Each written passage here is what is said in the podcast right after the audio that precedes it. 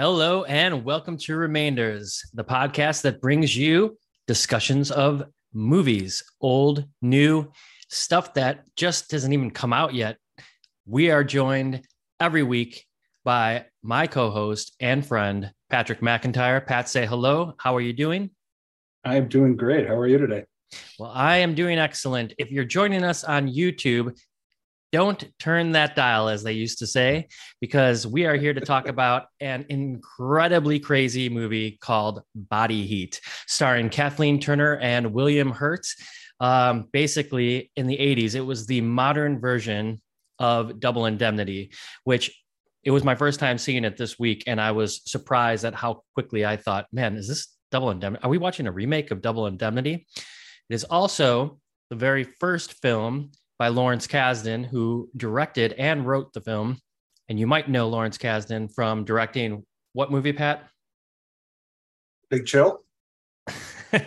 okay, but also did, I think most people, I think most people would know him from directing The Empire Strikes Back. Uh, wait a minute. I knew he wrote it. Wait a minute. Okay, so I'm having a we're I'm already... pretty sure he directed Lo- uh, Empire Strikes Back too. And like, please, if I get this wrong, I'm gonna feel like a total heel. I mean, I know he wrote. Uh, uh, um, oh, maybe he didn't direct it. What? Wait. So wait. Let's see. Did George Lucas direct Star Wars: Empire no. Strikes Back? Um, I, I mean, I may be completely off, but um, no, he didn't direct uh, Empire. He wrote it, so that's that's. I'm okay, I, he, he I got close. Raiders, yeah, you you got very close. He wrote Raiders of the Lost Ark and uh, wrote Empire Strikes Back. Uh, why is his name um, escaping me? I mean, we should be able to find this out right now.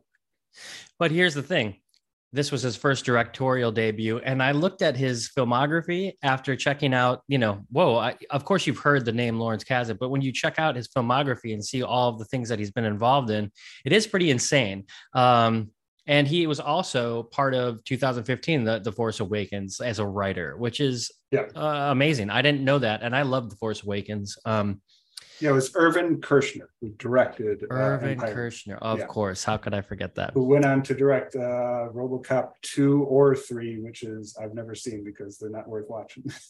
What you've never seen it? How do you know they're not worth watching if you haven't seen them uh, because everybody who is a diehard Robohead, like I am, um, very few, if any, are fans of the second or third one. So. Amazing. Okay. Well, hey, everybody out there, I'm sorry. I, I fucked that up. Lawrence Kasdan did not direct it, but he did write a bunch of great movies, including Empire Strikes Back, but he did direct this one and wrote it, and it's Body Heat. So uh, this is a neo noir, but it's also, as they call them, erotic thrillers, which has actually been very big right now. Criterion has a whole list, and this is actually where I saw this film pop up. And the erotic thriller kind of, I guess they would, what do you call that when they put them all together? That's a, uh, they're curating these things these days. Yeah. So all of these films uh, were on the Criterion, and I decided to watch it one day, and I liked it. I watched it about a week ago, and I really liked it. And I just, uh, you know, Pat and I were discussing what to talk about next, and I said, "Well, how about Body Heat?" And he's like, "I've seen bits and pieces. So now that you've seen the full film, what do you think?" I mean, I absolutely loved it. So I'm very surprised. I thought this was a movie that you were all in on uh, for a long time. This is definitely way up your alley. Oh yeah. Uh, I was looking up for you to uh, kind of point out to all the. Uh, I mean, I knew it was basically a remake of Double Indemnity, but I'm sure there are other um, references to Hitchcock. Um, so yeah, I'm actually just learning right now. This is the first watch for you because um, yeah, this is definitely right up your uh, alley in terms of uh, all the Hitchcock vibes and everything that you've been into. And I know you've been rocking that um, curation for the erotic '90s. So yeah, and like I said, it's like a lot of podcasts are talking about like erotic '90s, erotic '80s, and it is an interesting, you know, list to curate because a lot of these like neo noirs and stuff like that, they are like, I guess what makes them even more sexy is that they're like got this element of like you know the double crossing or the person that you're attracted to and you have this like steamy romance with but then they're the ones who are ultimately your demise which is the case in this film which is also the case in double indemnity right and yeah. there's murder there's you know plots of uh, a lot of deceit going on relationships are a bitch, aren't they? Yeah, relationships are a bitch, and and this is 1981, so it's quite a while after. And I'm trying to think, you know, has there been mm, has there been this close of a remake to Double Indemnity since then? I don't think so. Plenty of homages. Uh, I'm thinking of uh, I don't know. I, I'm, I'm having images of plenty of um, movies that were like C and B level, like try to uh, knockoffs of Hitchcock, but I don't think anybody's uh, certainly not in the mainstream. Like um, this movie was pretty successful in '81, and um, to, to kind of go back to like what you were talking about, uh, how much of there's been like a focus on like erotic 80s and 90s. Um, I was really thinking, I mean, it's largely because movies are so sexless these days. Uh, there's just like, there's very little nudity, there's very little sex in movies. And that's a uh, byproduct of like corporations kind of taking the heat of movies. Also, the availability of porn and how ubiquitous that is. It's like movies don't have to fill in that uh, gap for the average person who just wants to see naked people every once in a while anymore when that was just kind of the standard back before uh, technology took that over.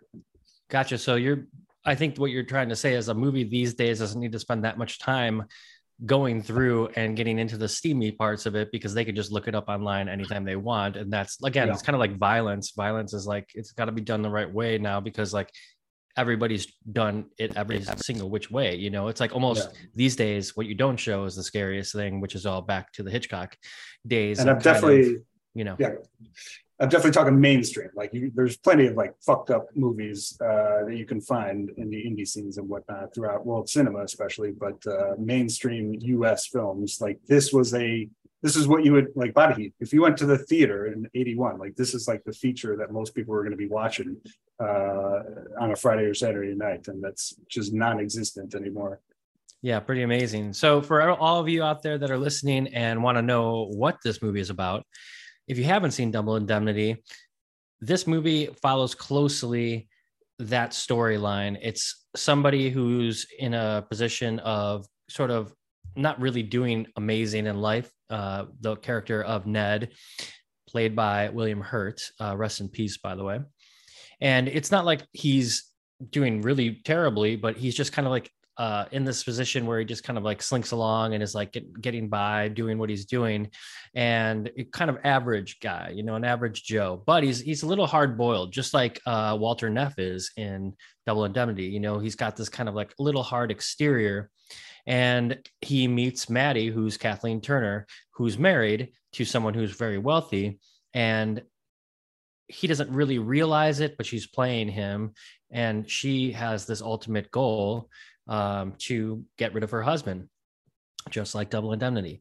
And so the story goes on where people are telling him to be careful. A lot of times, people are telling him to be careful, which doesn't happen much in Double Indemnity. You know, uh, you're as a viewer, you're very much with Walter Neff, and you kind of understand that like he's going down a road that he shouldn't go, but nobody else knows. In this film, nobody really knows, but they also know getting involved with her is trouble.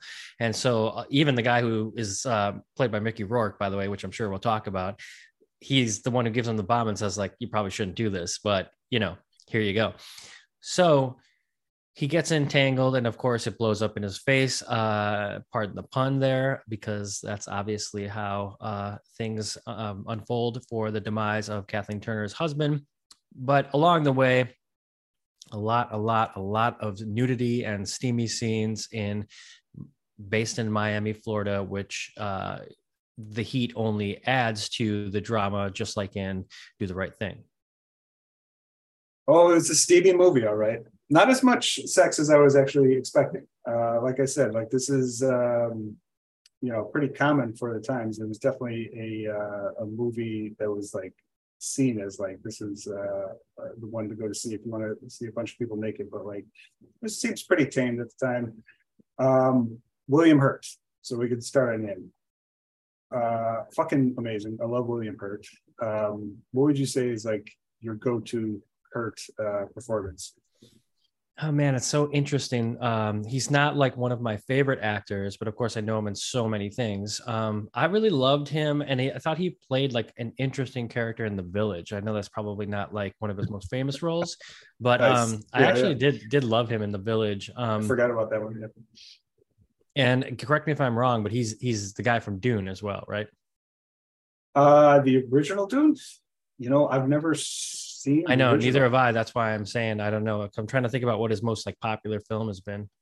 Well, I mean, broadcast news is definitely one of his uh, more popular uh, performances. I think he may have won an Oscar for that one. Um, for me, it's a uh, history of violence. Um, his 10 minute drop at the end as uh, Viggo's brother is, and that was definitely nominated. He may have even won for that uh, performance.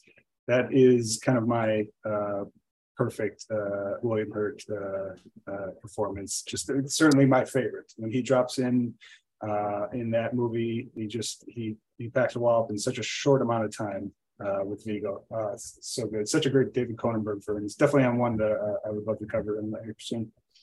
Cool. Yeah, I'm just looking at his filmography here, and um, there's a lot of um, looks like um, superhero movies. Uh, he was in the Hulk as well, which I didn't know. Um, but he, he was in the he was in the Eric Bana Hulk, the, the pre Marvel. Oh, right, which right, right, which right. I, I which I love the Ang Lee one. Uh, Um, he died in, in March of 2022 last year. yeah. Um, and he's got one hell of a mustache in this film. Oh, it's okay, it's so great. So the mustache. So he is uh, uh, a dope in this movie. Like he's not like an overt uh, dummy, but he's he he plays. I mean, they start the movie talking about like um, so his um, colleague played by Ted Danson, like just a year before um, Cheers. Cheers. premieres, Yeah. um, he says a line. It's like um, you're finally using your your um, uh, lack of intelligence to get ahead, or something like that. It almost sounded like he was doing it uh, purposely, but not really. So it's like he's kind of coming off of a, a legal malpractice, uh, and the way he carries himself, he's certainly not uh, like an overt um, idiot or anything, but he comes off as like um, someone who could kind of easily take advantage of. And that's when the, when I kind of noticed that, I was like, all right, this guy's already the patsy in this movie. I can already tell. Right. But there is like this hard boiled like Totally. component. Yeah. And and probably which is why like because he's so hard headed is probably why he doesn't listen to any of the advice that he's getting. Right. But you're but it's a kind of like Yeah. a, a perfect mix of that. And he plays it really Exactly. well, I think. Oh, yeah. so good. I mean, what's uh, there's a line um, that uh, Kathleen Turner Matty says, um, "You're too, you aren't too smart, are you?" I like that in a man. It's like when they're like courting, like at the bar. I think when they were saying that in first, kind of like having their tango. Um, it just like uh, perfectly captures um, his kind of solo um, vibe that he gives off. So Yeah, and he's got this really great scene where he has dinner with uh, the man that he ends up killing, uh, Matty's husband. Yeah, and that scene, I thought he, I thought William Hurt was so good in. Um, he Yeah. does play it like again because he's he can kind of play like the dummy that can you know totally get taken advantage of by Kathleen Turner. But when he's at that dinner, he's I feel like he's really playing her husband really well, and that's um a credit to William Hurt's acting for sure. Yeah, I mean, so you do believe so Kathleen Turner is like such a good uh uh gives such a good performance in this. And it, it- halfway through it kind of blew my mind because I rewatched um uh Who Framed Roger Rabbit a couple of weeks ago. And this, so this is basically uh the uh the movie that she did the performance from. It's like it, she almost like duplicated uh this performance in Body Heat for Jessica Rabbit in Who Framed Roger Rabbit Wow. it's it's like to a T. It's like playing the same character, same kind of voice, same kind of vibe that she's doing. Obviously through a, ca- a cartoon character Roger Rabbit, but um, halfway through, I was like, God damn, this is exactly why she was hired as Jessica Rabbit uh, for that movie. You know, and the other thing about her is she's got such a great career. I mean, um, I think my favorite film of hers has got to be Serial Mom. I mean, I'm sure you love that too. John Waters at his like peak best. Um, one of his That's definitely greatest on our list to watch. Oh yeah. um, But what I was going to say really quick, um, Yeah, go ahead. She's so like alluring that like that's why I feel like his character uh, Ned is is genuine in that scene that you were in that dinner scene that you were talking about. Like he is, he's not necessarily smart, but he's being led by lust in that scene, and he's going to take what uh, uh, it needs to be done to like trick his husband into thinking that everything's cool. Yeah, it's kind of like that amazing scene where like uh, he kind of plays it a little bit like this, where that scene in Royal Tenenbaums where Richie Tenenbaum is on the the roof and he's like finds out, you know, that uh something what was it she she um Gwyneth Paltrow was cheated on or, or what happened? He's like, what should we do? Should we get him? and then he punches his hand through the window. Oh, right. It's right, so right, like yeah, an yeah. understated like jealousy and rage inside the character. But like the other characters don't know that like they care so much about this other person. I feel like that's got a little bit of that in that scene where he's at the table because he's just like he's he's being on his best game because he knows he wants to be with her. so good.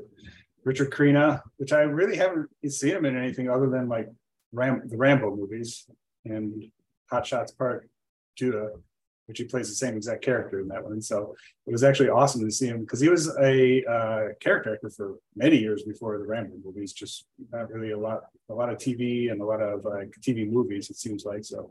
It's pretty awesome to see him like in this kind of noir style movie uh, outside of like a Sylvester Stallone action movie.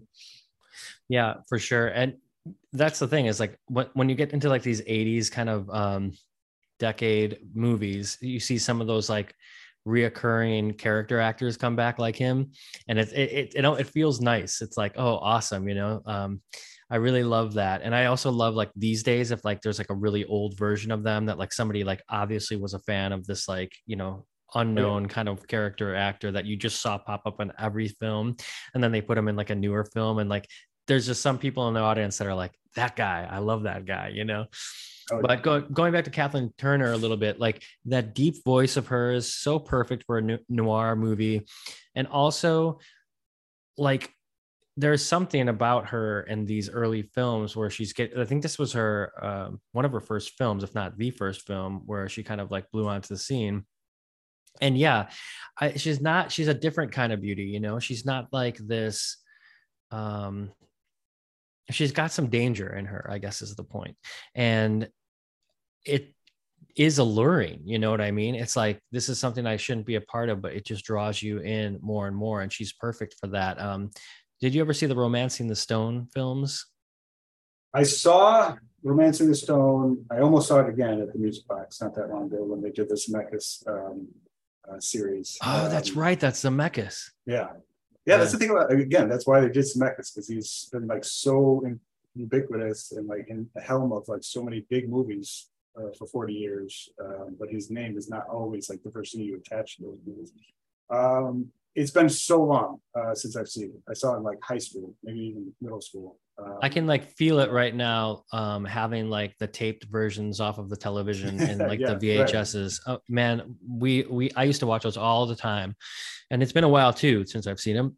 But there was like Jewel of the Nile, Romancing the Stone. I don't know if it was a trilogy or not. Maybe just two films. But anyway, she was freaking awesome in those, and so was uh, Michael Douglas. And like such a weird like he's like an adventurer guy, you know yeah. um and i really really loved her from those and of course like i said uh serial mom but seeing her in this i had like a I, uh, I don't know. We talked about this, I guess, a couple episodes ago when you we were talking about body double, and you were mistaking it for this title. So maybe that's like the thing is, is it kind of gets like lost in the mix of all these things because it's got body heat, body double, and when I saw the name, I think I was just like, oh, I, I got to see this. I remember you you mentioning that you had seen a little bit of it, and I'm so glad I did because like Kathleen Turner, I had kind of forgotten a little bit about what she's been doing and what she's been up to and how much I really loved her as an actress. And now that I've seen this, I'm like even more like, damn, I got to check out more movies she's been in. Yeah, no, this, so this is her first movie, uh, first film. She's on a TV series before that, but uh, this is her first one. And yeah, she's got that husky kind of voice. Very, I mean, super sexy. She's hot as hell in this movie. Um, I was wondering, like, so she's like full on naked on some parts, but they do have some close ups. So I was wondering if they were using like stunt butts, uh, which was not an unheard of thing uh, Right. for a long time. So Yeah. uh, wondering if that was going on for both of them actually. Um, yeah, no, she. I mean, it makes sense. Um, like I said, using Zemeckis using her for um, Rabbit because like she just embodies this role like so perfectly, and she is like, like I said, I even I could even tell that he was being set up, but not necessarily directly by her. Like that's how good she is. It's like it's Yeah. like she it's uh, so obvious that she is the one uh orchestrating everything the whole time once you watch the whole movie but even if you kind of like knowing that in the front of your mind at the beginning it's like she's still so convincing especially with the i mean the sex scenes and everything that uh, she's uh, uh doing to kind of entrap him it seems genuine You're right. So this femme fatale character, I mean, she gets him. He is drawn in and he's all in on killing her husband, which she does, but he says, let's not be greedy. We can get away with this if we do it the right way. But then he gets to the um will, the, the reading of the will, and there's Yeah. that great scene where the guy's like, one of the lawyers is like, "Does anybody mind if I if I smoke?" And everybody in the room lights up because everybody, it's like the tension is so so thick. Uh, love that scene. That was so That well was- written and so well done. i was cracking up when they did that slow pan and everybody's uh nestling into their smoke they're like oh shit we're gonna be here for a while talking about this death and the consequences of it Right. And then I love the fact that they make William Hurt's character tell her, like, this basically means that you inherit all of it and none of his family is going to get any of it. It Right, was right. so, such a great little thing to like add a little bit of the uh, twist of the knife, you know. She's like, "Oh, I'm gonna get everything. That's Yeah. crazy." and that's the thing is William Hurt knows if that happened, it's gonna look, you know, it's gonna be red flagged, and it is, of course. yeah, So then he leaves basically the courtroom and goes back, and then he's got good old uh, Sam Malone from Cheers, uh, that who, who has already had one of one of his beers from the fridge, of course, um, sitting there waiting to tell him like, "Yo, what are you in? uh, You know, you're in some trouble if you're involved with her." uh, his line: "Someday your dick is gonna lead you into a very big hassle." Uh, it kind of sets up uh, the entire movie itself right there. Um, yeah, man. Yeah, I mean, yeah, the first half is like, yeah, he's he's he's he was led pretty easily into um, considering murder. Uh, just for this woman that he happens to be banging at the time. So yeah, it's pretty crazy. And I will tell you that by that point, you know, as an audience member, you're you still don't really I mean, you pretty much figure that he is like, you know, in trouble, but you're not sure they're gonna get caught. You're not not sure how it's gonna play out. It's it's it's actually the end half of the film is pretty does a pretty well good job of keeping you on the edge of your seat, I'd say. yeah yeah totally. Like i like i said like i felt pretty early on that he was uh gonna get um the blame for something. Uh but he definitely went in a lot of different directions uh than i uh, uh was not expecting so.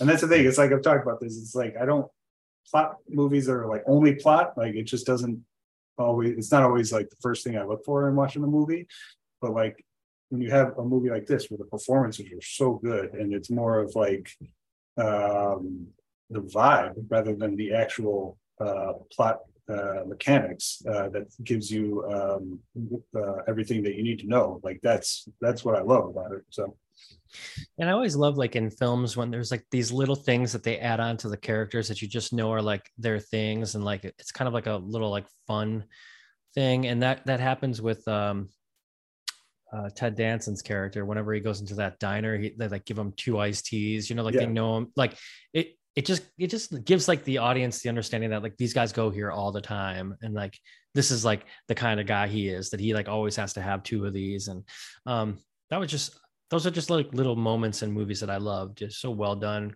like kind of adding to the character and how cool they are. It's so fucking hot that he needs two iced teas so Yeah. yeah. Yeah and they're obviously adding to the fact that like you can't feel the heat so like they're doing whatever they can to let you know it's really fucking hot here. Um and he even says william hurt says to the little girl who that's a that's a crazy scene. There's a little girl that like walks in like you know there is two instances where people find out in Kathleen Turner's world that she's having an affair most likely. And one is the little girl of like her best friend right? And she sees him having sex. And then there's that scene where he's like i'm sorry it's so hot in our town for you uh when he sees her again. And like it's obvious like this little girl has seen me boning kathleen turner. And then the other one is when he comes to the back of the gazebo and he tells that girl's mother, um, what does he say? He says something like, uh, I don't know, something like you take off your clothes or something. She turns around and is like, "Oh, okay, you guys are fucking," but like, you know, you thought I was mistakes? No, Yeah, so that's mistakes. that's the um that's the double, right? That was her friend that they switched. Right. Uh, Sorry. right. Yeah. th- yes. Yeah. Exactly. Yeah. Yeah, he walks up to her. He's like, "Hey, we should fuck." And Yeah. she just turns around. He's like, "Holy shit! Sorry for Yeah. saying that." He's like, now I feel like a jerk. well, he's well. That's a perfect example of like he's being, um, you know, you know, he's he's he's being himself, but also like he's just kind of a dummy. He even says to himself, "I got to be more careful with this shit if I'm going to be uh, having sex with this uh, married woman uh, in this estate." But then, like, that's the same thing as like he tells like his friends who are basically going to bust him, like, and he knows he's like walking the razor's edge. He's like, I'm going to keep going over there, Right, and right. maybe maybe maybe I'll get lucky and she'll fuck me to death. Great line. Uh, his dick is leading him into a very big hassle, uh, as as Danson warned him, very much so. Yeah, it's cool to see Ted Danson in that role. He is uh it's because uh, you know, you know how big of an actor is. I mean, Ted Danson these days, like every time you turn on the television, I feel like you're gonna see him in something, you know. Like there was a there was a while there for like the last 10 years where he was in like everything. Uh, you got to remind me. Yeah, what has he? He's been doing a lot of like um TV work, right? I mean, he's doing a ton, yes, and a lot of stuff with uh HBO. Like um what was that show? I can't remember the name of it, but he did it with Jason Schwartzman. the, the Schwartzman and uh, Galifianakis. Yeah, Yeah. bored, to, bored to death, right? Yep. And I then did he watch was some of that. Yeah, He was also in Fargo. Uh, I want to say season one or season two. Then he was also in. Uh, um, I haven't kept up with that. He's he's always popped up in Curb every once Yes, in a in while. for, like, Curb, the of last course. Twenty years, so that's where I've kind of kept up with him. But yeah, it's but yeah, Uh, he's always kind of just making an appearance somewhere, and I love it. It's like he kind of. I feel like he just kind of does what he wants, you know. And somebody approaches him with something cool, he's like, "All right, I'll do it," you know. I mean, he's got like a, like Good Place. He's like a long running sitcom. It seems like he was on like CSI. I thought he did like something with CSI for a while, for a couple of years. So a bunch of years. It looks like yeah, he's been doing like CBS uh, TV, which I was thinking about the other day. When you look at the numbers, the amount of people who still watch like CBS and like CSI and all those shows, it's like it's astounding how many people still watch those movies that those uh, stations and those shows it's like you never hear anybody talking about that it's just like an example of like disconnect of like social media and online uh, discussions about stuff I'm glad like you brought that nobody's up I like yeah watching csi and going on twitter and talking about it right. It's kind of like um basic television stations now, Yeah. right? Like just like your basic five, nine, two, right seven. it's like the, the the large older population who still have cable those those are the uh, uh people bulking up those numbers across the. Well, so uh, after we watched um, Six Feet Under, my like fifth time watching the series, and my girlfriend's first, she was telling me she's like, "Oh, I was like looking up all the characters. Finally, I get to like look at what everybody's been doing, so I don't have any spoilers." And then she was mentioning that uh, um, Peter Krause has been on like the number one television show on either NBC or whatever that cop show, and I was like, like a "That's the number one show," and he's she's like, "Yeah." It is a cop show, isn't it? Yeah, I Yeah. knew he was on something either as like a firefighter or a cop. Um, Yeah. I've definitely never seen it, but that's the number one show. Like, That's what she said. hmm I mean, there, yeah, but there's probably a lot of different metrics like time slots and days and whatnot. But I, I believe it. It's like that's the thing. It's like uh, the amount of TV shows that do get produced for normal. Well, because we would say so. Peter Krause, yeah, we heard he was on some like you know television show as a police officer, and you know, but yeah, it's on like basic cable. we, Yeah, we don't right. watch it, but uh, yeah, but number one show, it's fucking awesome, you know, and because we love Peter Krause, of course, we love Nate Fisher. Oh my god, so great. So back Uh, to Body Heat. I mean, you so you're you're a fan. You like this film, I loved it. I had such a great time watching it, and it was because like I was so in on it instantly because I was familiar with it, and and like I said, like I'm um, familiar with uh, Kasdan. Like like I mentioned, The Big Chill is really great, um, and I was definitely aware that he was uh, the writer for like Raiders and Empire, and um, and the newer Star Wars as well. So I was really interested in seeing it. And yeah, I didn't I, I knew it had some sort of Hitchcock um illusion. And so once it started, I was like, oh, this is pretty clearly double indemnity. And then that's what it, I was really in on it, like thinking like, well, this is definitely a movie that Darren uh, was all in on, and that's why I was surprised that you had not seen it before. Well, that's like why I kind of mentioned us covering this. It's it's been a while since the two of us have watched a movie that we both hadn't seen, don't you think? I mean, when's the last time we've covered a film We where ha- we're we just kind of like reaction films of the first time seeing it? Um, like Elvis is the only other one that I can think of with us doing that because like all the movies that we, I mean, kind of the point of the podcast is like showing the shit that we like and want other people to see. So yeah, we really Right. haven't seen uh, too much that neither of us have watched. but you're right. As soon as I got into it, I was like, man, this feels so Hitchcock. This feels so Double and Dutch. This feels so noir. And of course, that's like my favorite genre. So I was really, really into it. Um, I, I, I was very satisfied with the way that it ended. Of course, like eh, spoiler alert um, for anybody who's watching uh, or listening and does not want to know, you can turn off right now. But um, William Hurt ends up going to jail, but he's sitting there thinking about it. You know, how did she get away with this? How did she do it? And the ending is pretty satisfying because it also leads it up to us. Like, did she really like William Hurt? You know, and she got away with it. Yeah, she's on an island with some, you know, boy toy or whatever. And she switched her name with uh, the person from high school. And he found out when he got the yearbook in jail. And he's like, oh, so that's how she did it. But of course, nobody's listening to him and nobody cares about him because he's in jail. So he's rotting away. But she got away with it. But is she really happy? It seems like she's almost in a jail of herself. Um, the way that she reacts in the ending of the film, I, I kind of really liked the way that this ended. It was kind of satisfying for me because I didn't really know if she felt like, wow, I got away with it and now I'm happy. I, I felt like she got away with it and now she's like, but I really liked William Hurt and now there's no chance for that. Uh, yeah, they definitely leave the end shot of her looking pretty miserable. Yeah. Um, so yeah, it's definitely. I believe she had feelings for him, but at the same time, it's like She has feelings for all that money too.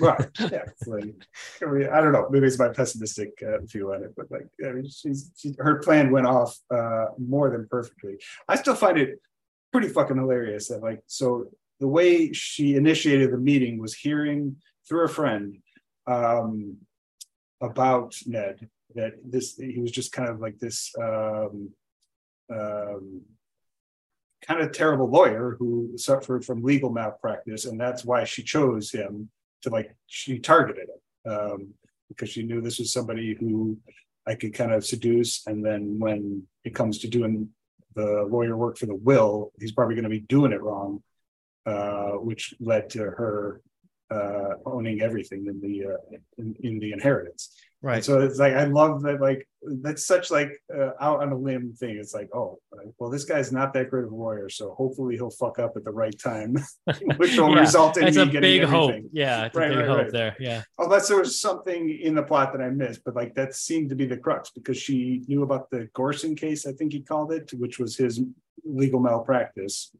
Um, and that's what kind of led her to target him in the first place. So Right. like- And that's why I said when we started talking about this that he's kind of like not down on his luck, but he's just kind of like an average Joe that just Right. you know it hasn't hasn't had a lot of luck. He's just kind of slinking by in life and doing the best he can. Uh, but he's got for some reason a little bit of a chip on his shoulder, uh, which kind of unwarranted.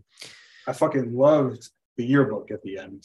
Yeah. Uh, so so he gets the letter, um, and it's the high school yearbook for the uh, Wheaton Cougars. And the opening of the letter says, "Here is the Wheaton Cougar you asked about." like, okay, Kathleen Yeah. Turner is yeah, the cougar he's asking about, I guess now. Um, but yeah, so he looks up and he sees the friend, which is uh, under Matty's name. So he, he sees that they switch names. And um, when he gets Kathleen Turner's picture and her um, quote and everything, they, they call her the Vamp, which is another name for a femme, femme fatale. Yeah. Uh, like that, that's either her own nickname in high school or something that they gave to her. are friends, and then her quote is to be rich, uh, or where do you where do you see yourself in the future? To be rich and live on an exotic island. Cut to Yeah. her living on an exotic island. Exactly like it's it's, like- it's exact she got exactly what she wanted yeah, it's like almost like eye rolling, but it like works so fucking great. You're it. right it's like you want to roll your eyes but you're like god damn it it's great you know No, it definitely works. It's fucking great. But I I like that once the the switch, I instantly had the thought of like the doubles, the the double, which is like uh, a constant Hitchcock uh theme. Uh, and just noir in general. So I, the, the two blondes, and like especially when he walks, like that scene we mentioned, when he walks up to the other girl and he's evil and mistaken her, it's like, oh, that's going to be the switch right there. There's going to be something uh, with those two characters. Yeah, really well done. Um, and yeah, I'm sorry I boned that Lawrence Kasdan uh, directed Star Wars, but he directed this film, and I thought the direction was actually done really well. There's uh, like kind of like that end scene where it is on her, and then it kind of like pans up, and then you see like the credits roll. I don't know. Back in the 80s, I think that was kind of like nobody was really doing stuff like that, you know? I mean, the best directed scene, uh, or at least one of my favorite scenes, is like that first uh, when they first uh, meet at her house when they're um, when he finally breaks through the the window to like, and then they start to fuck for the first time. That was It's like- great. Just like the whole scene of leading up to it. So he goes, they they go back to her house together. She kicks him out. Um, he stands at his car, just looking at the house. He walks back in, and she's just standing there, like in the middle of her own house, just looking out the window. And he's going I from know. like window to window, like like a like a fucking like tiger, like about to attack her. And then he decides to just break the fucking window with uh, a chair. And I I was dying laughing. Was so I know it's like a, a little like unnecessary drama there, but I guess what they're trying to do is like she's playing with him so that like I'm Yeah. so, I'm gonna Oh, make totally. him want it so bad that he can't like fucking help himself and he's got to break through the fucking door or break the window and yeah, Yeah. it's hilarious. He breaks the fucking window. What's- You know what I'm saying? it's- he's just inside like a second Yeah. ago. it's so great. It's like she kicks him out, um, and and and she what is it? like? It was I forget what he says, but like uh, she kisses him and he's like, "Oh, I'm just weak," and then closes the door on him. It's like, oh, that- that's a perfect setup. Totally. Yeah, really. And he's got a, by the way, a kick-ass car too. Uh, it's like some kind of like red convertible. It's like adds so much to this like neo noir feel. That's the thing. He's got this kick-ass car, kick-ass mustache. I mean, he fucking it looks awesome in this movie. Uh, it's, it's definitely very believable that uh, the first half of this movie is he's just having this uh, hot steamy affair with Kathleen Turner. Looking Yep. great. Yeah, totally. Well, I mean, I really don't have too much else to say about this film other than I just loved it. If you're out there and you haven't seen the film, you'll enjoy it. I mean, there's no doubt. This movie has a lot to enjoy. Um, and let's just say you want to have a really good time watching two people fuck around. Uh, you know, this movie's for you. It also has all of those good Hitchcock uh, and Double Indemnity, old noir feels that uh, I love, especially. And so, like, it's it's weird because I feel like those films can't like really exist anywhere than like the 40s, you know. But Mm. they obviously do, and it's just weird for me sometimes going to see a movie in the 80s, thinking like, oh, this is kind of like, what if this was a movie in the 40s though? It would be so fucking perfect, you know. It's like exactly that kind of a style. And So- you know, it could be like Gloria Grahame playing playing that, you know, Kathleen Turner role. Hell yeah. Um, I'm just thinking of like them doing this in like the 80s for like Hitchcock is basically us. Uh, anybody making a movie referencing John Carpenter now. Yeah, Uh, yeah. it's basic. And I, I'm, I, I truly believe John Carpenter will only rise in um, influence and uh, prominence over the next 50 years. I think his name will be on the level of Hitchcock, uh, purely for the influence and what he's done for like thrillers and horror and whatnot. Mhm. Um, I, I, I just, I see that uh, to be the case. I- I think that's how strong and influential his movies have been. So, Yeah, I I definitely agree. And I, I think that, you know, the way that you look at his filmography and everything, and then the fact that he has kind of stopped making films, it's kind of like he knows the kind of films he wanted to make and he's done that. And I don't think he could make those kind of films anymore. Like the world has changed a lot, you know, kind of like seeing uh the other day, Scorsese had like put in his story that Francis Ford Coppola was on Instagram. And of course, like I clicked on it and wanted to follow it. And it was always interesting. His like first post was just a picture of him as an as like an you know older man and he's like to be elder it was like a post about being elderly and what's great about being elderly is that you can tell stories like your grandpa did or, you know like through the family and because he's got a new film coming out so i'm sure that's why they're doing it um but like i don't know i what would john carpenter what would john carpenter film be like now you know would it have impact i don't know I mean, it really doesn't matter. It's, it's, it's his heyday in the 80s and early 90s. Uh, I mean, he's on record. Like he's he doesn't even want to make a movie. Like he just doesn't like the um, uh, process of filmmaking anymore. He's he's he's a perfect old man grump these days, and he's but he still is like fully dedicated to like fans and everybody uh, that uh, uh, love his movies. So he's like still engaged. He just doesn't want the hassle of being on a set directing a movie anymore. So yeah totally which which is like there's something endearing. It's like yeah, I'm not going to do a good job, so I'm just not going to do it. So i mean i guess that's kind of what tarantino's been saying you know with this next movie coming up Um, yeah, kind Tarantino is more of the. I think the, he's seeing it as like a history. Like I, I, he's he believes in himself. I, I think if he if he wanted to make more movies, he would be like, yeah, I'm going to make great fucking movies. But I think he's just more of looking at it from Legacy. like a 50 year lens. Like, what are people? What is my legacy going to be in 50 years? I think oh he's his- acutely aware of that for Yeah, sure he's Um, i think that's his driving um i saw some uh pushback uh on him like a lot of people like accusing him of like like cowering uh as an artist because he, he's not going to make any more movies or something. And it's just like is like such a horrible take like uh, because they were like claiming like oh he just doesn't want to be um he doesn't want to risk making a bad movie. It's like his entire career has been one risk after another. His entire like everything he's done has been a risk, and just because he doesn't want to actually make movies anymore, he's going to be making art in all other mediums, uh, like writing and stage and whatnot. So, uh, right you don't just like stop being an artist maybe you just stop using that medium which is Exactly, filmmaking yeah. to tell your stories and uh you're right it's risk after risk and that's why his films are so fucking great i watched uh once upon a time in hollywood uh two days ago three days ago oh yeah. you know for like the 20th time come on I mean, there's there's a kind of a contrarian. There's a lot of people who do not like Tarantino, which is fine, but like they push back on him. I think largely because of his personality and also the uh, just how kind of generally um, um, adored most of his films are.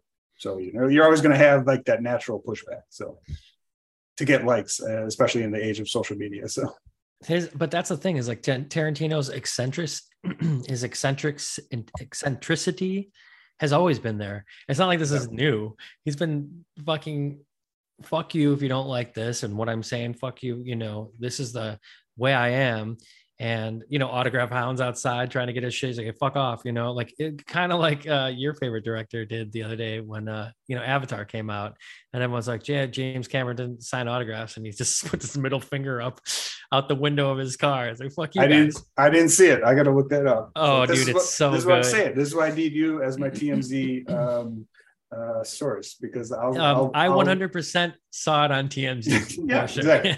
So I'm looking. I'm always researching James Cameron's career, but not his uh, paparazzi interaction. So that's why I need you to to give that to me. Man, Yeah. I went. I was out at a cafe, and I swear to God, um, there was a guy who looked just like Cameron. I almost took a picture uh, of him. It wasn't him, but like this this guy, he looked almost Who? like his twin. No, just Who? some random guy at a cafe. I was uh, sitting there. Looked at looked like who though? I didn't miss James. Cameron. Oh, James Cameron. He looked just like him. I was like, Dude, guy- by the way, what film? Uh, uh, First Reformed. I, I think I forgot to say it. Like the guy who's like fixes the organ or whatever in that film. Like, by the way, everyone listening out there, we uh, covered First Reformed last week. Uh, so if you want to go back and watch, but that's what I'm referring to when we were talking about First Reformed in the film. There's a guy that looks just like James fucking Cameron, and I thought for sure, I'm like, Pat picked this film because James Cameron like made a made a cameo in it. Do Wait a minute. you know the guy I'm talking about? I mean, I know the organ scene when they're fixing the organ. And you're saying one of those guys looks like James Cameron? Yeah. Oh, okay. Well, I'm not going to look it up now, but like, it, it- it's definitely not him. I would assume so. Um, but I'll definitely have to rewatch that part. So it's hilarious. Well, yeah. Anyway, Any um, uh, last thoughts on Body Heat? Ebert put it on his top ten of the year when it came out. oh, he did in '81, huh? Yeah. Oh, I actually got all right. Maybe we can kind of close it with this. I got a quote, uh, a back and forth from Pauline Kael and Roger Ebert when the movie came out. Okay, So- I can't wait for this. Let's hear it. Pauline Kael, she didn't like it. Uh, she dismissed it, citing quote, insinuating, it's insinuating hotted up dialogue that it would be fun to hoot at if only the husband sleepwalking manner of the film, or the hushed sleepwalking manner of the film, didn't make you cringe or yawn. Let's think about Kael, uh, like, well, film criticism in, for gen, in general, but like especially Kael, it's like the the the poetic prose uh, that you had with the the um, film critics back then. This is why Tarantino was probably One- the movie. One hundred percent. And by the way, we should probably end every single like one of these, um, you know, episodes of Remainders with what Pauline Kael had, had to say had If to say she- about the film. You know, Well, she stopped covering movies in like the early '90s. So for every movie pre '90 that we do, we could definitely do that. Yep. So that was her response, and um, like I said, Ebert put it in his top ten of that year, and he responded um, in print uh, to her. So he said, "Yes, Lawrence Kasdan's Body Heat is aware of the films that inspired it, especially Billy Wilder's Double Indemnity." But it has a power that transcends its sources. It exploits the personal style of its stars to insinuate itself. Kael is unfair to Turner, who in her debut role played a woman so sexually confident that we can believe her lover, William Hurt, could be dazed into doing almost anything for her. The moment we believe that, the movie stops being an exercise and starts working. It's like, boom, mic drop from Ebert talking to Kael. dude, I love the Ebert mic drops. My favorite. I mean, one of the most like iconic is the one with Vincent Gallo. You know that one, right? I know that they he hated Brown Bunny, and then there was like a back and forth. Do you remember? constantly. Do you remember what the quote was from Ebert? Uh, I do. He said something about Gallo said something about his weight, and then he, Ebert was something about like, yeah, I'll still be fat, and you'll still have always made a terrible. No, he said- Yeah, yeah, tell me. basically. But he said, That was it. yeah, Brown Bunny got screened, and he, I think, tore it apart. You didn't like it. Yeah, we gave it like And, zero uh, stars. Yeah. Yeah, and, and Vincent Gallo's like went off on a tirade and just said like you're a fucking fat fuck, like obsolete. You know, you know. I, I I'm paraphrasing, but it was definitely about his weight. He, he, Yeah, he oh, hit him totally. with about his weight, and then Ebert goes, "Yeah, I may be fat, but I can always lose weight. You'll always be the director of Brown Bunny." oh man, Ebert, you know so good. Um, anyway, this movie's great. Loved it. Mickey Rourke, by the way, awesome. Uh, young Rourke, pre, I think, boxing his way to surgeries. Um, really great role. Have you ever And seen good cast. What's, what's his um, the Pope of Greenwich Village? Yeah, he's in that. that. He's like also in that uh Angel Heart or yeah, I forget. But anyway, yeah, he was in a lot of movies back then that he was like a heartthrob, you know. So I've always heard Pope uh, is very good, but I've never checked it out. Uh, I, actually, to be honest with you, I don't think I've seen it either. Um, Okay. I know the name, of course, but yeah, because I should watch more because like the wrestler is is it's certainly my favorite movie so good. um from um, the director is escaping me right now but that's uh my favorite movie of his Darren Aronofsky. Aronofsky um yeah that's definitely way up there because that's that, I've I've watched and rewatched that movie so many times like I was saying last week with like kind of um first and foremost like that type of character study is just like that's like what I I fucking I'm so um attracted to it. Like I just I, I, that's the that's the type of vibe that I just really get on board with in film in general, among other things. But like those are just the, the ones that I can watch and rewatch over and over. Randy the Ram. After I watched uh, The Whale, um, which was excellent. It's like which basically the same Haven't thing. seen. Oh, okay. Sorry, Yeah. but No, yeah, you need to you need to fucking yeah. see it. It's great. Um, it's a lot like the wrestler in that way. So I think you'll enjoy it. But um, the wrestler, after we watched the whale, my girlfriend had never seen it, and she just she just loved it. I mean, she loved it. And Oh. uh, Darren Aronofsky, like those two films fucking rule. Everything else to me, I don't know. I like Black Swan. Um, but I yeah. remember back in the day you being ambivalent about him. Yeah, Um, uh, yeah, it was like that was definitely Suncoast days. He was making like Pi and Requiem for a Dream. Those those are the the films that you know we we we were around in the movie store talking about. I mean, I could see, yeah, I could see being ambivalent about that. But, uh, I think it's fucking great. Like even his like crazy movies nobody liked, like Mother. I had like such a great time watching that movie. It was Dude, so really? off the wall. Oh yeah, uh, I, it was great. I don't think I'm gonna watch it again, but Hard uh, disagree there. I, like I, said, I don't think I'm gonna watch it again, but uh, I definitely enjoyed the experience of it. It was a one timer, but um, I definitely liked what he was going for. There, Yeah, so. especially when, when the baby gets tossed around at the end, right? Yeah, I'm sure that was like the your favorite part. I mean, that, that's fucking hard to watch, dude. that's right. Yeah. Hard Yeah. to watch. That's the shit Um, I, I'm here for. Yeah, Bonkers. it is bonkers for sure. Well, anyway, Body Heat, great film. Uh, thanks for watching it with me, the first time watch. And everybody out there, let us know what you think in the comments here. We're on YouTube usually, where you can see us visually, and then we're also on uh, every podcast host that you could possibly have for free. All you got to do is check it out. And if you're looking for a place and you don't know where to go, go to remainderspod.com and you can find everything there. you've got all the social media. I've been kind of amping up our social media a little bit. I don't know if you've noticed uh, with Looking the great. trip to the Hollywood Museum the other day. Oh, you looked like I was so jealous. It looked like such an awesome time. Uh, there were so many good exhibits that I'm sure you were just like, "Fuck yeah!" Well, the one thing I didn't send you because I didn't want to go crazy, but like even Marianne said when we were there, she's like, "Do not fucking take photos this whole time." Like I couldn't help myself, you know. She's like, she's like, but don't send Pat like every single photo that you have in your thing. And so then I had the idea. I'm like, well, I'll make a reel about it so you can kind of see it. But the one photo I didn't send you was they had this like amazing photo of Leslie Nielsen as, you know, vampire. And I was like, oh, why didn't I send Pat this instead of the Jason Goes to Hell uh, mask? uh, yeah, both would have been totally excited. I'm glad. I'm happy you opted for the final Friday one, which is a, which is a great Friday, uh, the 13th movie, and um, yeah, that looked pretty awesome. But uh, I mean, Yeah. every one of them would have been applicable. That uh, Back to the Future uh, one looked pretty awesome.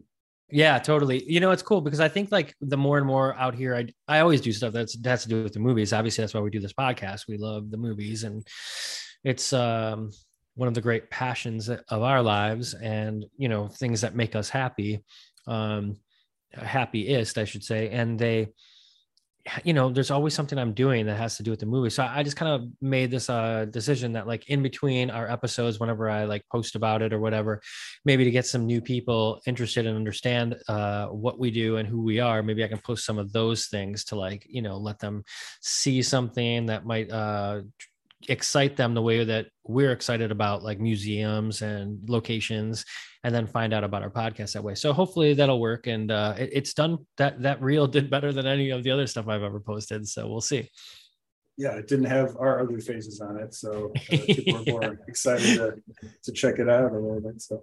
Totally. But anyway yeah that was fun and then this uh tomorrow going uh up the hill in griffith park to the greek theater to see lost boys. Ooh, ooh, so good. picnic hangout lost boys in the park with my lady. I mean can't fucking beat it dude. I mean really. I saw that maybe 10 years ago at a screening that uh, Corey Feldman uh, appeared for. So I think it was at, what's that dine? What's that dining uh, theater in the burbs? oh where we grew uh, hollywood boulevard or Yeah. you know, yeah I yeah. saw it there with Corey Feldman uh, premiering it. So I saw Back to the Future there with Christopher Lloyd, Ooh, Emma Emma uh, uh, what's uh is it Emma Thompson who played uh, Lea, Lea. Lea Thompson? Yeah. I'm sorry. Yeah. Uh, both of them were there. Uh, no Michael J. Fox, but they were raising money for Michael J. Fox's thing. By the way, did we talk about the Michael J. Fox documentary yet? Uh, yeah, we mentioned uh, we both watched it last week. sharing That's our right. Thoughts on it and how great it was, and how how illuminating it was on his life, and and and the grind that is his life, but how he still managed to keep his voice alive. Uh, you're right. Now I remember we talked pretty in depth about it, and yes, uh, excellent. Uh, I would, you know, if you happen to have the Apple um, streaming service, check it out because I think it's only on Apple right now, or I guess in the select theaters. Right, you saw it at the Cisco. Yeah, I did. I'm having a. I'm, I'm just my memory's just going really quick. Uh, just flashbacks to that theater. I got to look for it. I have a picture uh, that I had signed. I saw to uh, went to a Reservoir Dog screening um, at Hollywood Boulevard, and Michael Madsen. Michael Madsen and Carradine were both there, and I had something signed Oh. from both of them before Carradine's death, obviously. And um, I have not seen that piece uh, for years, so I should probably do some uh, searching through whatever uh, few uh, boxes I have. Similarly, Um, so, uh, there was a stand up that w- went with a DVD at Suncoast when Back to the Future came out. I think the trilogy actually came out at the same time, or it's like you could buy all three. And the I still have the DVD. Obviously, I always talk about it in my brother's attic, but um, there was a stand up, and I got to usually you could get to take those things home, or just trash them at the end. Um, oh, well, Bye-bye. we fought over those. I know I have Indiana those, many of Jones still. Yeah, like I have an. Indiana Jones cutout. Yes, we fought over those for sure. Yeah. Probably dumpster dived half of them because you weren't allowed to take them out sometimes. Um, but the uh, Back to the Future one that has Christopher Lloyd and the, the out of time thing, and they're looking. It was just like them two, I like and it was at the uh, topper. I had Christopher Lloyd sign that at Ooh. Yeah, two in 2010. That's when I Oh. went there. Yeah. That's so great. Oh, what a treat. And, and man, speaking of Who Framed Roger Rabbit, that's a fucking crazy performance that Lloyd gives in that movie. Dude, that guy is iconic. yeah, but it, it was like, it was so dark. Like, I, it was one of those examples like 80s movies uh, for kids. Like, they did not give a fuck, uh, like, what nightmares they were going to be inducing in children watching. Because some of those scenes, it's like you don't see anything like that that would uh, be uh, uh, pushed for uh, as like Dude, kids fucking film. little monsters and shit like that, Yeah. you know, like stuff that's like specifically geared for kids, like scary as shit, you know. Re- Return to Oz is always, I think, one of the quintessential where it's like that's pure nightmare fodder, and it was like just 100% produced for kids. And dude, even like never ending story, it's like, Yeah. dude, fucking horse, you know Oh. what the the most fuck? heartbreaking scene, uh, Yeah. losing uh, a, a Atreyu. Yeah, that's what Um, I'm saying. He's fucking dies in quicksand. Uh, Thank God they bring him back at the end when Falcor is flying around. Otherwise, I would have cried the entire end half of that movie.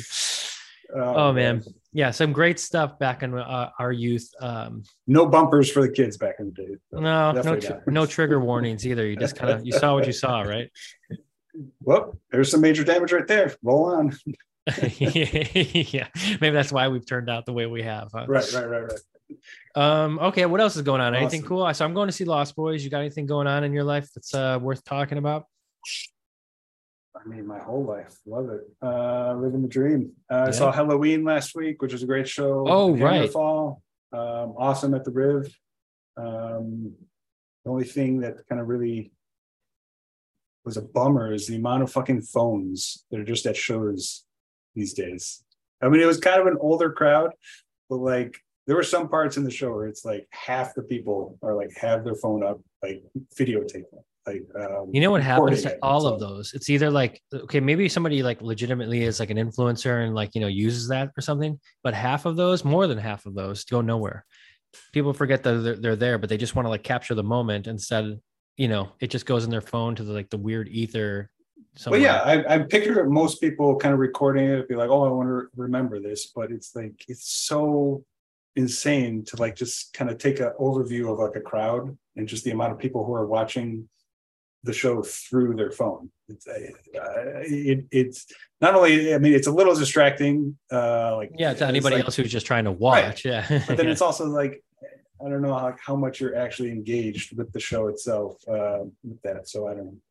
There's one time uh, I tell the story really quickly, and then we can get on to uh, some other stuff. But um, I played a show in um, the UK. Uh, gosh, uh, oh, uh, the name escapes me of the town that we're in or the city or whatever. But um, there's like nine people there, right? You know, not many people we're the opening band and we're playing and as i'm playing the whole thing there's a guy like straight up on me like right in the front. He's and you know this was like just the stage was like maybe this big, so there's like not a lot of like room. I'm not like uh, on a pedestal. I'm like basically at eye level almost with this uh folks in the crowd, and he's literally like this close to me, but he's on his phone.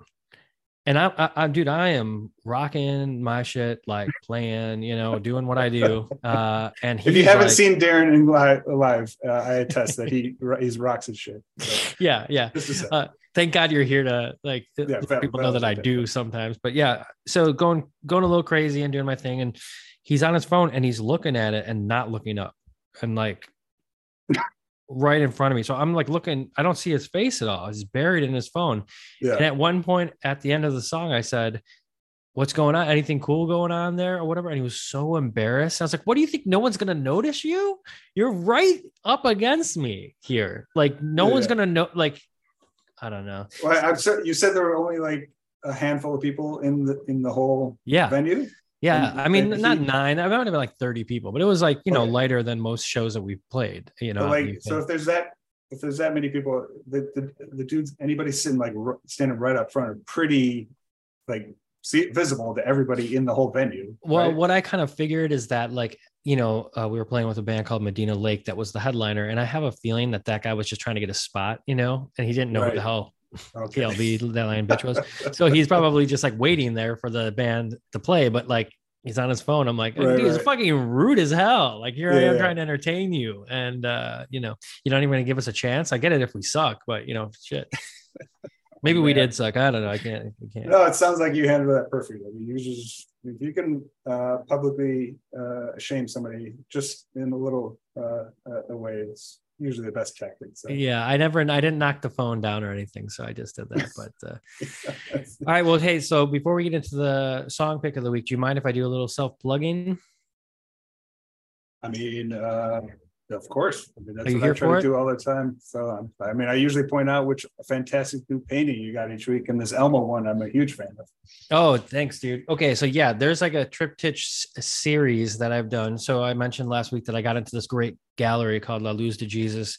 And oh my God, I finally got to post that and talk about it. And I'm so pumped to drop off the art. And it is a big deal. This is a fucking big deal for me. I worked really hard and it's a big uh, gallery. I'm pumped about it.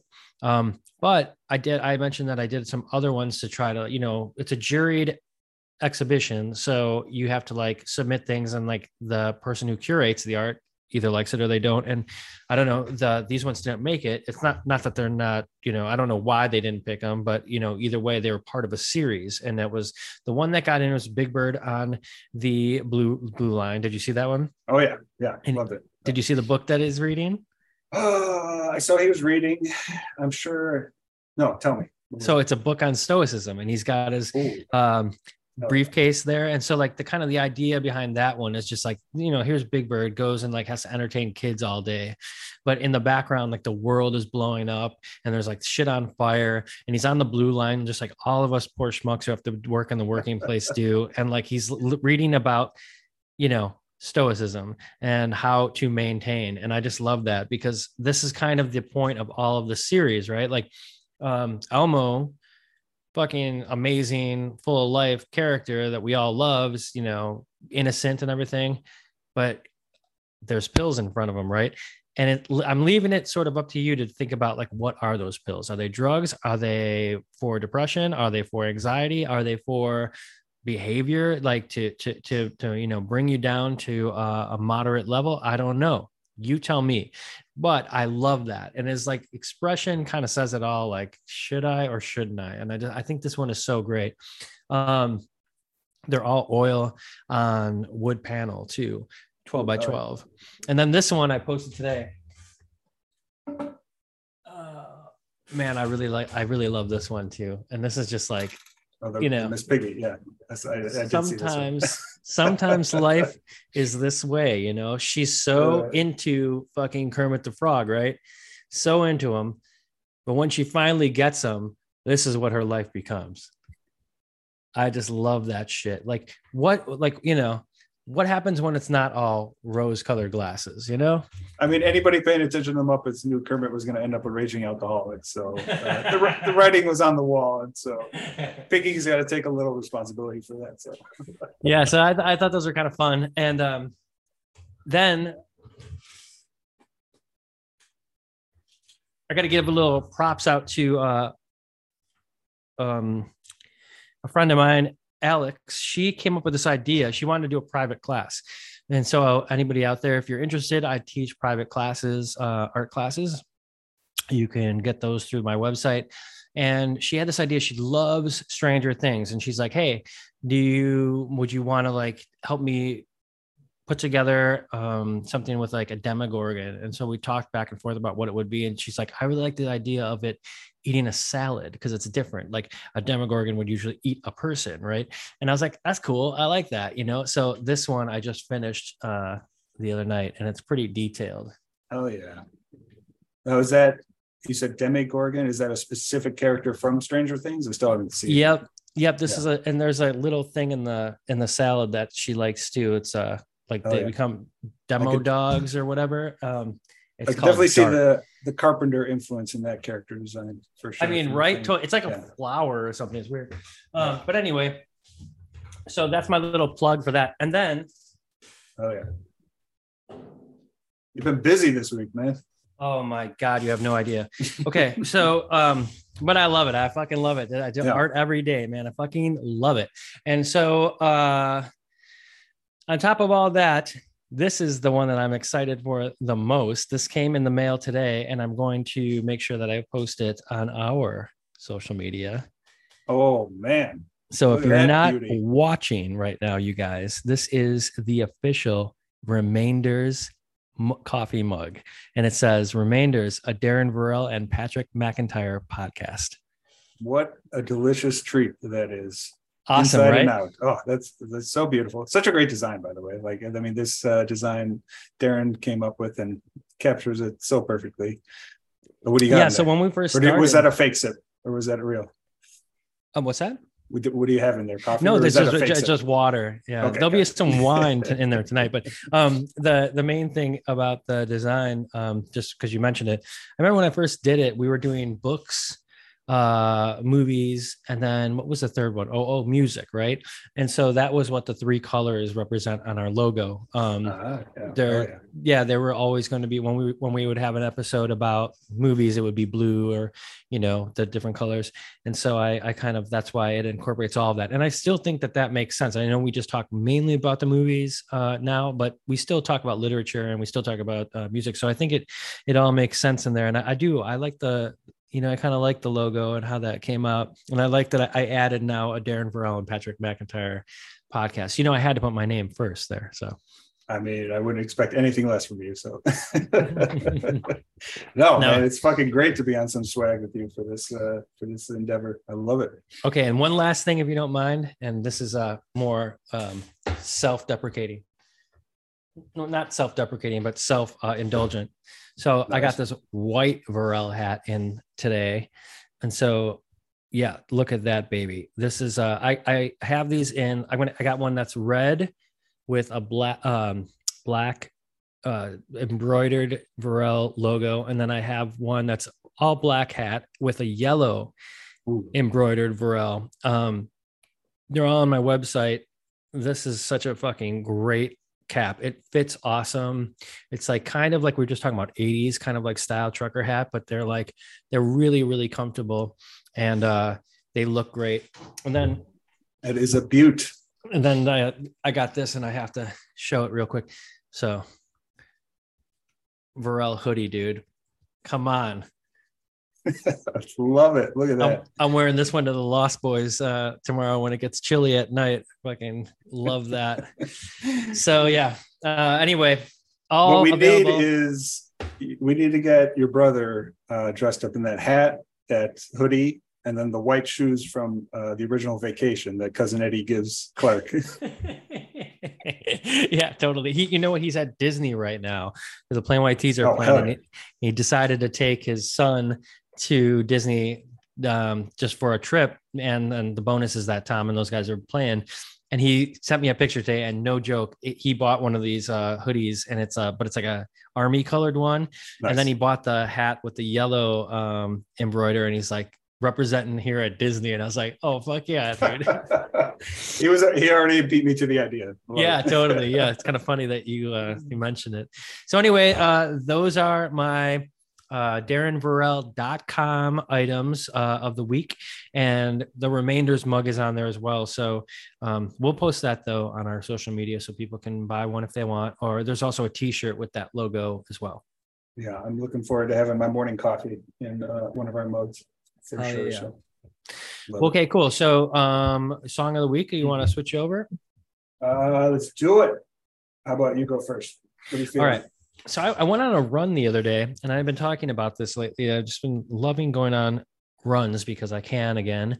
Back? Um, yeah, back in it, in it, and it's uh, nice to feel like. Uh, I talked about it last week, but just like you know, mentally, I'm in here working all the time, and so just getting out there and running has been nice. I have to take it a little slower, but that's okay. You know, life changes on you, and you just got to do it differently. And so, um, when I've been out lately, I've been listening to a lot more music, and um, that's another benefit of like going and exercising is putting those headphones on and just like really you know digging into something and feeling energized. And there's a lot of stuff i could talk about but what i kind of threw on the other day um, for like a jog and not a run run was the first fountains of wayne record. Have you ever heard that record? Uh, I think the only record of theirs I've listened to is the the one with Stacy's mom, which is an amazing record. Think that's yeah one there's that I a third, that's our third record yeah That's and it is one? Amazing yeah So uh, yeah, I'm not familiar with their earlier stuff.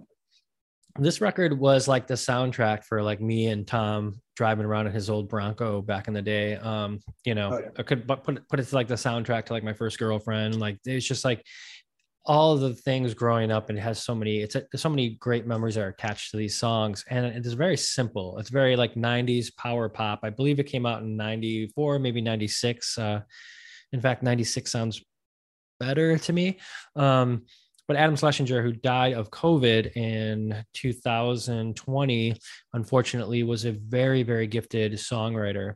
And this was his band with uh, Chris Collingwood, Collingswood, who's the singer. And I believe those two met in like college and they just started the band. And in this record uh, was them two. And then they kind of like got a band together after that. But it's a major label debut. Um, they had a song called Radiation Vibe from it, which was their single back in the day the song I want to, there's a lot of great songs on here. And, and, and a lot of their songs are kind of like every man, like um, sort of like I'm stuck left in my own hometown where everybody else is moving on outside of me, or like this is what our parents go out and do when us kids stay home and play. Um, very simple life stuff. Um, sometimes tongue in cheek, a lot of times tongue in cheek lyrics and stuff like that. But there's this like, you know, Adam Schlesinger is pretty famous for writing the song "That Thing You Do" for the movie, uh, and so this is his band. And the second song on this record is called "Sink to the Bottom," and it's literally one of my favorite songs of all time. And it came on during a jog the other day, and I just it kind of stopped me in my tracks, and I was just like, "Wow, this song is so good." Um, and I've been thinking about it for a while because it's just it's it's been one of those songs that since I heard it has like been never a skip. You know, you always hear it and you hear it differently, or you just kind of like really makes your day, or it brings you back to a time that was simpler uh, or beautiful. And I just really love this song. So anyway, that's my pick of the week. And um, yeah, if you haven't heard much of uh, that band, I, I would um, say those first two records are really leading up to the third one. Like their third one was their triumph, right? But those first two records were really, really good too. Hell yeah. Um, yeah, no, I mean, I'll definitely listen to it. Like I said, yeah, they're welcome, welcome Interstate Managers is their 2003 album. With, uh, that's the one with Stacy's mom. I'm just thinking of the, the Mexican wine, the opener on that album. Yeah, great. That's, that's such a great song. That whole album's great. So yeah, I should definitely listen to their previous ones. Um, definitely got traction. I mean, they were the earlier ones are popular on Spotify compared to their other ones as well. Um, but yeah, so you're blowing my mind kind of. I kind of totally maybe knew that. So Adam Schles, how do you say his last name? Schlesinger. I'm gonna let you just say that. Um, I feel like I kind of knew that he wrote that thing you do from the Tom Hanks movie, but uh, I totally forgot about that because I fucking love that movie. Like I, I watched Oh, yeah. the shit out of that movie when I was a kid. Um, that song is like amazing. It's just like it's amazing that like it's like a movie like that hinges on whether or not you actually have a good song or not. Like if they like if if if they didn't have a like such a catchy song, like that entire movie just would have been. It like, is the pul- the entire pulse of the movie Yeah. has to run on that song. And yeah, that uh has one of the best catchphrases or taglines of all time. And I kind of like have made it my tagline for the last couple of years. Um the movie or the song. the movie. The movie. So my girlfriend has the poster in her um, apartment, which is another reason why I knew that she fucking ruled when I met her because she had that and the, the and that and the Vertigo poster in her place, and I was like, uh, "This is this is the girl for me." But um, the tagline of that movie is um, sooner or later, um, that dream you dream becomes that thing you do. Boom! Talk about a mic drop of the tagline. Yeah. Perfect. It's perfect. So anyway, uh, yeah, that he feel like wrote that that- song. That movie doesn't get enough love. I feel like I feel like there's like nostalgia for it, but I mean, it certainly wasn't like you know held up as like a any masterpiece. I mean, it's got a huge fan base for the people that love it. I, I mean, yeah, it's not like you know known as the greatest film of all time, but the people who love it really, really love it. You know? yeah, yeah. it's so good. Um, early, um, oh, not his name's forgetting me. Steve Zahn, Steve Zahn. Yeah, he's so good. he's so good in White Lotus, dude.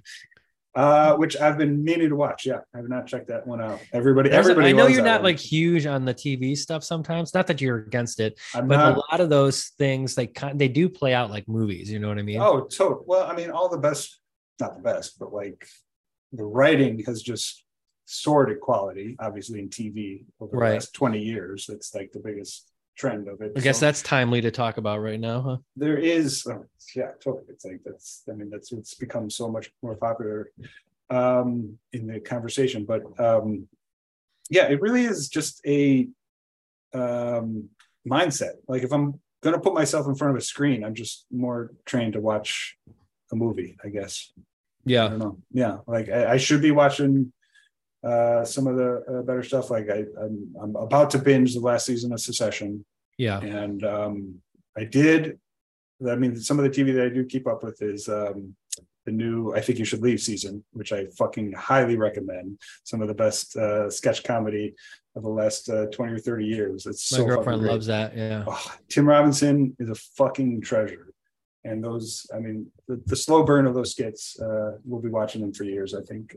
Um, but yeah, I mean, I should check it out. White Lotus. Yeah, and- it's kind of like one of those things for me too. Like sometimes at the end of the night, I don't want to like put a movie on because I know that I want to really like get into it. And like if I'm tired or whatever, like that's when the TV comes in at the end of the night. I've like worked all day, you know, whatever I'm doing here. And so those like always kind of like end up getting my attention a ton. But I go into it thinking like, well, I don't have to pay as much attention if, as if I put on body heat, for example. right, right. I mean, yeah, I totally get that. Like, I stop, I split movies up all the time. Like, I don't do it on intentionally or anything. I'll watch a whole movie. I'll try to finish it in one sitting, but like, I have no problem with just watching half a movie one night and then finishing it the next night or whatever. Sure. So, Yeah. Um, so I don't know. I don't know. I'm not doing anything uh wrong by wa- not watching enough TV, but I know there's I'm I know I'm missing out on a lot of good stuff that Yeah, yeah, it's all good. basically all I, I think we'll talk a lot once you do watch the session. Um, you know, and then well- the other half is I just re- want to rewatch Six Feet Under. Uh so like if I'm gonna watch this drama, I'm just pop that back on. So right. um cool. So All right. your song My pick of the week. Yeah, so uh, I have the Cure next week. I'm not picking a Cure song. I've already done that. You've you've No- been you've been down the cure path, but that doesn't mean we're done. If you want to add another. No, yeah, uh, I'll I'll be uh, recommending their stuff. I mean, one of my favorite bands of all time. Uh, going to see them on a couple shows next week. So I've just been re-listening to them. Um, so not a lot of new stuff, but so one of my picks is a um, instrumental uh, from a band that I really love. So like half the music I actually listen to is like instrumental. It's like usually what I put on um, sometimes more passively if I'm like writing or just working um, at the desk or whatnot. I usually have I'm not usually putting on anything with like lyrics or anything. And I love like classical music. I love modern classical, post rock. Um, but again, it's like a lot of uh, sometimes I listen to it passively and not as engaged. But um, some artists more than others. And Hammock is a band that I really love. Uh, they're kind of a um, combination of like a post rock, Brian Eno, uh, classical kind of mix mix between all those three, and um, they've been getting some traction uh, the last couple of years. Um, one of my favorite albums um, that I'll be recommending a song from came out in 2017. It's called Mysterium. Uh, it's the title track Mysterium on uh, Hammock's album. Uh, it's just got a perfect vibe of like kind of what I listen to um, in the background when I'm not listening to like anything like fast like the Ramones or whatnot. So, um, so yeah, this is a song it's kind of got like a two two distinct sections of it. One sounding kind of more um, ambiance, and then the second half kind of bleeding into a more classical sounding vibe, uh, almost like a hymn, like a church hymn, to be honest. And uh, yeah, it's just a band that I've always loved uh, since they started making music, and one that I it's kind of like a default um, band and uh, genre that I put on if I'm not listening to anything like actively. So Cool. Uh, yeah. Is it? Uh, I've never heard of the band for Hammock. That's the name. Hammock is the name. Hammock. Yeah, they've done actually a couple movie scores. Uh, they did a movie score for um, this movie called Columbus, which I really liked, which actually okay. has the actress from White Lotus. Um, Not uh, Stifler's mom. No, it's the younger actress who's kind of like a Southern Americana. Oh, um, which season of what? Haley Lu Richardson. Oh, okay, yeah, yeah. yeah. So Columbus, uh, pretty good movie. I saw it at the Gene Siskel uh, with John Cho from um, Harold and Kumar and her. It's a pretty great um, character study. Parker Posey's in it but anyway, they've done a, a has done a couple uh, scores, and I know they did that one, and so yeah, they just kind of gotten around uh, subtly over the last like ten years, and just a band I vibe with. And like I said, like it's easy to kind of overlook the amount of like modern classical that I really love because uh, it kind of get often gets uh, thrown in the same pot, and and I mean I have like an ear that enjoys it, but like I certainly can't differentiate. I've never been able to differentiate like types of classical musicians or like who does like what piece and whatnot. So it often kind of gets uh, thrown in the same uh, playlist together without uh a lot of uh, um, separating the artists and whatnot. I have to put that on. You know, a lot of times when when I paint, I don't really like to listen to anything like too aggressive. You know, uh, it's getting a little old man about it. But uh, maybe this will be a cool soundtrack uh, for that. You mean you're not throwing bottles out. at the wall while you're painting and, and racking I, to, I used to. you put on somebody put something in my drink and then just like throw shit against the wall while you're painting. Yeah, exactly. I mean, the all Dee like songs time. all day long. I just put on oh. anything that Dee Dee's love kills, whatever. Yeah. I mean, put on mashed potato. That'll make you want to. that'll definitely make you want to paint and get in a vibe. Oh, it is Friday. I forgot that. That's that's the Friday. Uh, the vibes is the DD Dee Ramone, uh, Dee King record. Dee Dee King, mashed potato time. Should Ahead just, of its time, man. I'm like, just gonna add that to the playlist. you know? I feel like I'm just, just cause, the playlist yeah. just because. Yeah, it, totally. It feels like a staple. So yeah, add that on there. But uh oh, also in the show notes, maybe uh put a link to where people can buy the uh the swag if they want on the um yep. uh if you can't if you can if you remember it that way um if anybody's listening and they want to they can just go right into the show notes Hell yeah. Promote that stuff. Everybody wants a piece of swag with our names on it. I know I do. Mm-hmm. So. Yeah. And you know what? I'll tell you, it's uh this is year three. Is that right? Um yeah. So I saw something with uh everybody talks about like, you know, it takes five years if you're building a business for like it to become successful. Well, we got two more years to go. and uh not that, you know, we're not feeling successful, but um, maybe in another couple years we'll have amassed a lot of great episodes for people to binge themselves and then uh, we'll have more swag as it comes. But I think this is about the right time to to add swag. It's about you know mid the midway of us doing our podcast. If you look at it in the five year business plan. Oh yeah, love it. Uh, I've definitely been thinking about some more of the legacy episodes once we hit uh, some milestones. Uh, 50 i know what going 50 is is your is your pick so We're definitely excited for RoboCop at 50. Um, that's uh, definitely one that we're going to be leading up to, but definitely um, couple other like Boogie Nights is one that we just really got to celebrate as an episode because I know that's one that uh, we've been talking about uh, forever. So, yes sir and if you, right. if anybody's listening, got any other suggestions, we like a lot of movies that we haven't even talked uh, mentioned probably. So if you're feeling like uh, a discussion on something, we're definitely open uh, to it. Uh, always looking for honestly i'm gonna i'm gonna we put, may forget. and i'm gonna put so. this out there you know in the future it might be nice to have a guest come on from time to time to talk about a film and even possibly a guest from like a movie that we've covered you know i mean maybe josh burge would would come on and and uh you know we, Oh. we've kind of made contact with him maybe he would be cool enough to like want to come on and talk about his next movie that he's doing with joel Yeah, I did see that. Notice that he's uh, that has been greenlit. So man, Yeah. talk about uh, a, a burgeoning De Niro Scorsese uh, duo right there between the two of them. So totally he's like in every film that i've seen at least of joel so Yeah. well, so great. Okay, well, thanks for listening, everybody. Like I mentioned before, we're on remainderspod.com. All of the social medias are linked to that. You can buy the new coffee mug and t shirt there and support the show. But another way of supporting the show is just sharing it, liking it. Um, and then I know that the ratings really help a lot of shows. So if you haven't before and you like our show, please go and rate it on Apple or uh, Spotify, I guess is the other places. Wherever you listen, um, it would really help us out. So we appreciate it. And then maybe in the future we'll give away. Maybe we could do some contests. You know, I mean, this is an always evolving thing, and we're excited to uh, connect with you guys more. So let us know if there's anything you want us to cover, and we will do our best to put it on the list.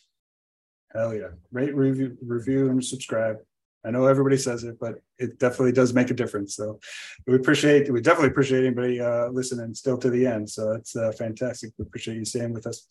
Yep, your time is valuable and we don't take it for granted. We appreciate it. I hope you have a great weekend, Pat. Hope you have a great weekend, man. Do some great stuff, be artistic, uh, read some great books, and I'll see you back here next time. Oh, yeah. Talk to you later, bud. All right, see you guys. Bye bye.